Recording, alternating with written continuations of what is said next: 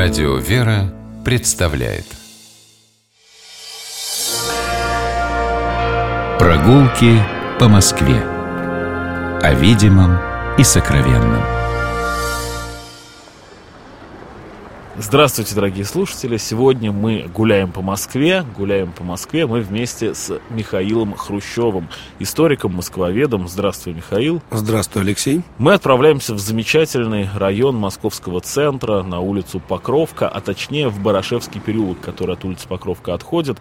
А, добраться сюда мы можем двумя способами. Мы можем выйти из метро «Чистые пруды» и пройти, ну, минут, наверное, 10 по Чистопрудному бульвару до улицы Покровка, свернуть налево, и буквально через 300 с небольшим метров мы попадем в Барашевский переулок. Или же а, я предлагаю сделать именно так. У нас есть три трамвая. Третий, 39 и Анушка. Помните, песенка такая была? 39-й трамвай по бульварам и мостам. А я предлагаю на Аннушке, самый московский маршрут трамвайный. А, на Аннушке мы с вами проезжаем две остановки до Покровских ворот. И здесь мы э, выходим и поворачиваем налево. А, проходим 300 метров, и через 300 э, метров направо это будет Барашевский переулок. Михаил. Итак, мы с вами оказались в Барашевском переулке. Вот Алексей просто так, с таким теплым чувством говорит об этом переулке, поскольку родился в двух шагах отсюда. Да вот прям буквально в этом переулке практически В дворце Апраксина, был. да, он родился в дворце Апраксина, в доме Комоде. Вот. И поэтому Барашевский переулок это вот такая малая родина. Почему Барашевский? Вот мне в детстве всегда казались какие-то барашки. И так себе представлял окраины Москвы за белым городом, луга. Только я сказал, что это центр. Ну, в XVI веке здесь были огороды, луга в этих окрестностях, слабо застроено все было. Можно представить себе барашков, которые тут пасутся. Хотя на самом Раз деле... Раз барашек, два барашек. Да-да-да. На самом деле а, барашами в документах 17 века называли шатерников. То есть людей, которые производили и ставили шатры. То есть это люди, которые для армии производили летнюю полевую, летнее полевое жилье. Шатерники. Жили они здесь, в Барашевском переулке. Барашевский переулок на старых картах иногда называется Введенским. По той причине, что здесь стоит церковь введения во храм Престой Богородицы в Барашах. Но тут скажем сразу, что в Введенских переулков несколько штук в Москве было, поэтому как так сложилось, что Барашевский закрепилось название. Интересно, что Барашевским также назывался и Подсосинский переулок, который чуть дальше. Но со временем путаница разрешила, сейчас у нас Барашевский переулок один.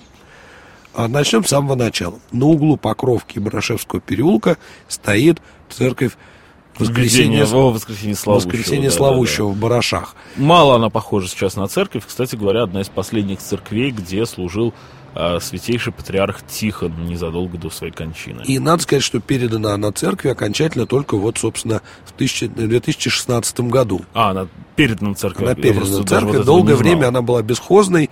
Там... Нет, там, ну как бесхозная, она не то, что бесхозной была, там пожарная часть располагалась. Ну, это, они достаточно давно оттуда съехали. Впервые церковь на этом месте упоминается еще в 17 веке. И называлась она тогда Успение, причем у нее было такое название романтическое тоже, которое нас к окраинам так относят.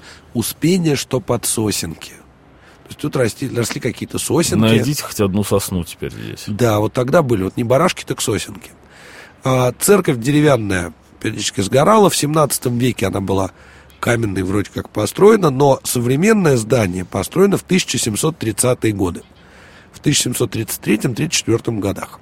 А колокольня, которая сейчас выглядит как такая бесстильная пристройка западной стороны церкви, она была пристро... пристроена чуть позже, в 1740-е годы. В XVIII веке церковь отличалась от многих церквей в окрестностях тем, что на куполе у нее была закреплена огромная такая золоченая корона, деревянная, которая просуществовала на куполе церкви вплоть до конца 20-х годов. 20 уже века. 20 века.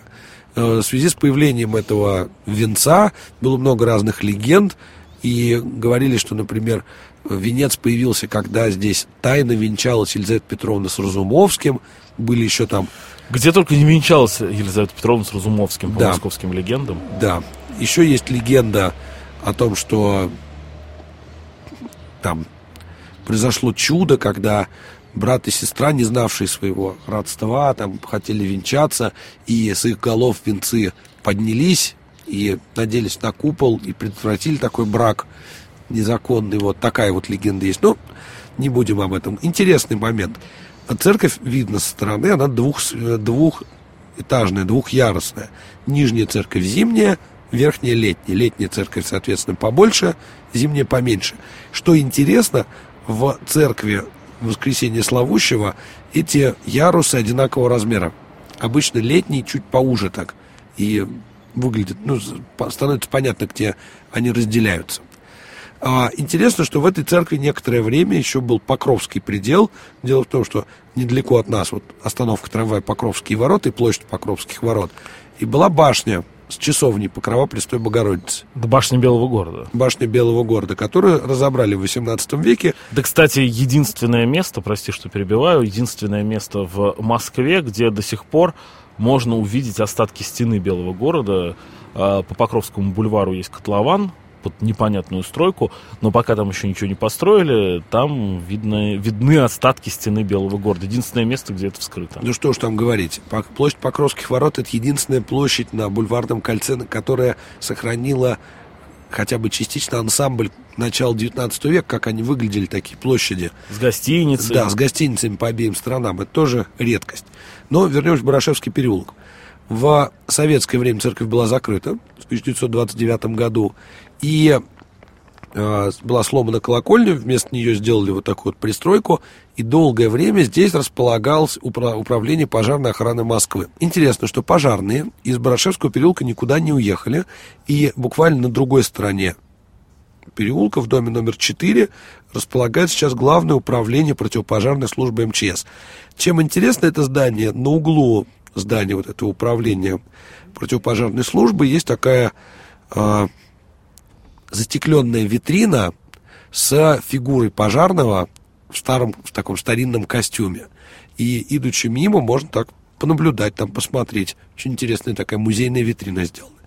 Двинешь по Барашевскому переулку далее, и на другой стороне переулка, буквально там, переулок кривоколенный такой, он делает поворот по 90 градусов. Но ты только не путай, пожалуйста, наших да. э, экскурсантов. Кривоколенный это несколько другой переулок. Да, но, в общем, Москвы. тем не менее... Он просто кривоват. Ну, нет, это не называется кривоват, он как раз делает колено, то есть он под углом 90 градусов поворачивает. Так вот, э, в другом углу переулка стоит под дом, дом номер 8, церковь э, введения во храм в Барашах.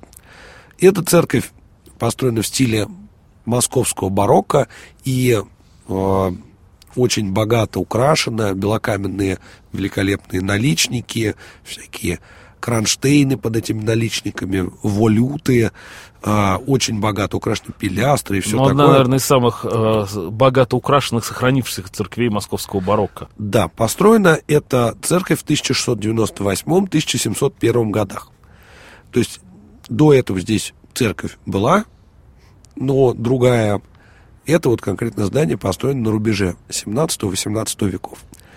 А, интересно, что во время реставрации в 1980-е годы была исследована кровля храма и обнаружилось, что первоначальная кровля была не железной, а она была из белого камня и поливной черепицы должно было очень красиво выглядеть. И москвоведы считают, что обусловлена такая кровля была запретом Петра I на использование кровельного железа в строительстве. Шла Северная война, экономия железа необходима была и так далее. Интересно, что... Вот бы сейчас ее увидеть. Вот да, действительно, очень интересно, наверное, выглядела эта церковь. А также важно, что в этой церкви в середине 17 века, еще, ну, в этом приходе, скажем, в старом здании, была церковная школа, которая была организована местным священником на свои деньги. И здесь маленьких детей, барашевцев, учили читать, писать закону Божьему. В советское время церковь была закрыта, в 1932 году ее закрыли и хотели снести. Есть даже, сохранились проекты строительства на этом месте жилого здания, но по какой-то причине церковь снесена не была. В ней сделали сначала общежитие для рабочих, а потом долгое время здесь был завод который производил какие-то электроизделия. И интересно, что во время работы завода, ну, тут было сильно очень, церковь была испорчена, и купола сбиты, и окна одни заложены, другие расточены, и внутренние помещения были разорены, и а, там иконостас был разорен. Ну, правда, иконы из иконостаса здешнего попали многие в Третьяковскую галерею, то есть они сохранились. А во время эксплуатации церкви как завода здесь в стене, по рассказам, было обнаружено какое-то очень богатое захоронение, но, опять же, а, подробностей и точной информации об этом нет. Завод здесь просуществовал до конца 1970-х годов, а потом с начала 80-х и вплоть до 1993 года шла реставрация, и внешняя и внутренняя очень удачная реставрация. И с 1993 года храм действует снова. И на данный момент здесь молдавское подворье. Если же мы пройдем дальше по переулку, то, собственно, у нас будет тут перекресток с Подсосинским переулком. Название этого переулка появилось только в 20-е годы 20 века. Собственно, тут очень интересно получилось такое псевдоисторическое название. Дело в том, что местность под сосенками упоминается в названии церкви воскресенье Славущего, когда она была Успение под сосенками. Но вот именно переулка такого никогда не было, появился только в 1922 году. Если мы двинемся дальше по Барашевскому переулку, по правой стороне, на углу уже с Лялиным переулком, очень симпатичный ампирный особняк. Это усадьба купца Попова 1830-х годов. Вот это вот место, куда мы пришли, называется Лялина площадь. До сих пор так называется. Да, и в Москве такая осталась только одна. Раньше была еще собачья площадка, такая ну, маленькая. Э, собачья площадка, уж раз ты сказал, надо уточнить, что была на Новом Арбате. Да, но это была не то чтобы собачья площадка, в смысле площадка, на которой выгуливали собак, а просто так, то есть, да, да, там собак выгуливали, сразу скажем, но это, так назывались площадками площади между переулками несколькими, которые соприкоснулись, и вот получилось такое вот обширное незастроенное пространство. Таких площадей второстепенных в Москве было достаточно много, и вот одна из них это Лялина площадь, которая очень в кино популярна. Тут, например, снимали там некоторые серии Яралаша, и здесь еще на углу такая симпатичная булочная стоит, и особняк Попова, такой вот старомосковский э, переулочек Барашевский, и Ляльна площадь которую стоит взглянуть не даже за архитектуру, а просто за пример планировки, какой в городе мало где можно увидеть. Да уже, честно говоря, нигде не увидишь, потому что каждый раз, когда я здесь оказываюсь, ну, мы все довольно много перемещаемся по Москве. Я надеюсь, что мы обращаем внимание на архитектуру, на то, что находится справа-слева от нас, на дома, на планировку. Ну, хотелось бы верить, что мы так делаем. И вот когда оказываешься здесь, понимаешь, что второго такого места в Москве нет. Спасибо большое, Михаил Хрущев, историк, москвовед, я Алексей Пичугин. Мы прощаемся с вами до новых встреч на улицах нашего замечательного города. Любите Москву, наслаждайтесь ей и гуляйте по Москве. Будьте здоровы. До свидания. Прогулки по Москве. О видимом и сокровенном.